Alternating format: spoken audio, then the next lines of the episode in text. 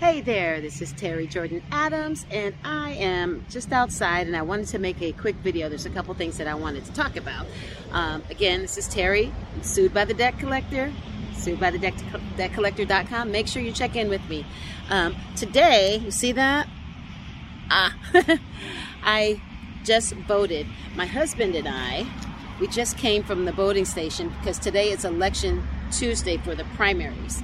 And uh, the reason why this was important is because when we expect change to happen, we have to take action on ourselves. Otherwise, we stay in the dark and we just we're just uninformed. So, and this kind of leads me into what I really want to talk about. Well, I had a consultation where somebody asked me, "Can they garnish your social security benefits?"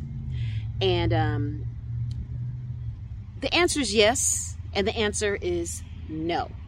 Okay, so when I had my consultation with this person, I talked to her and I said, listen, this is the deal. As it relates to Social Security benefits, you still want to make sure that you respond to the lawsuit. And the reason why is because if they get a judgment against you, what happens is the judge grants them the judgment, and then the debt collector submits the um, garnishment, wage garnishment, to your bank. Yes, your bank, where your benefits are deposited. Well, with that being said, the bank has to follow certain guidelines, but the reason why it's yes and no is because what the law says, or as it relates to the Consumer um, Protection Financial Bureau, is that the bank has to make sure that over a period of time, there is two months of your benefits that you have had available.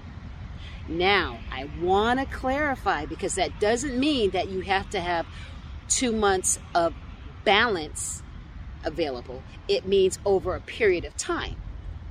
So, if let's say in 30 days, you um, let's say if you make $1,500, uh, you bring in $1,500 from your Social Security benefits. Well, that's $3,000, right? That you needed at your disposal. Well, if it's been a certain period, let's say if that period is 30 days and that $3,000 has been exhausted and you've had, let's say, other deposits, whether it's um, child support or if it is um, child support is probably not the best example. So let's say birthday money or you, maybe even you share an account with somebody. If in that time frame, whatever that time frame is, if that exceeds that two months of benefits, then the rest of that income is subject to the garnishment. So, to my point, you may be on a fixed income and but you want to make sure that you still respond because if you don't, you can still put yourself in a position where your benefits are taken away from you because it's over a period of time. And I can actually give you a real example of that. I, had a friend of mine in um, Washington State, and there was a debt collector. They took money from her account, and it was for her mortgage. Well, that was pretty devastating because she was on disability, you know, so disability, Social Security benefits, and she was in a wheelchair, and she was just about to pay her um, mortgage, and they took the money from her.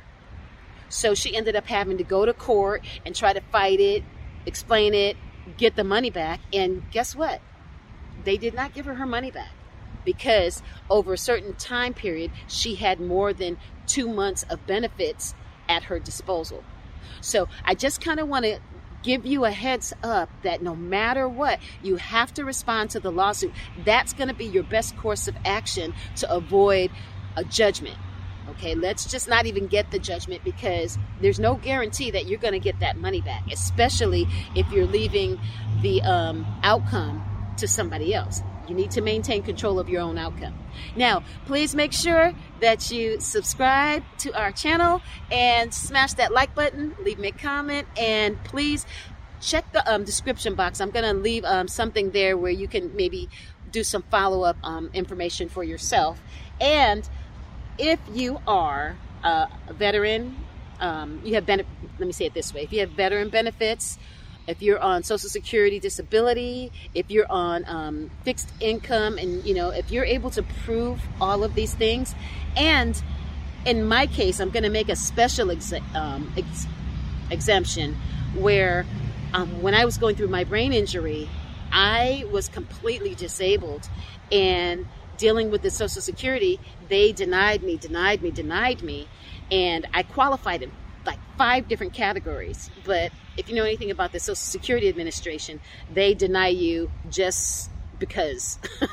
And you have to appeal appeal appeal appeal appeal.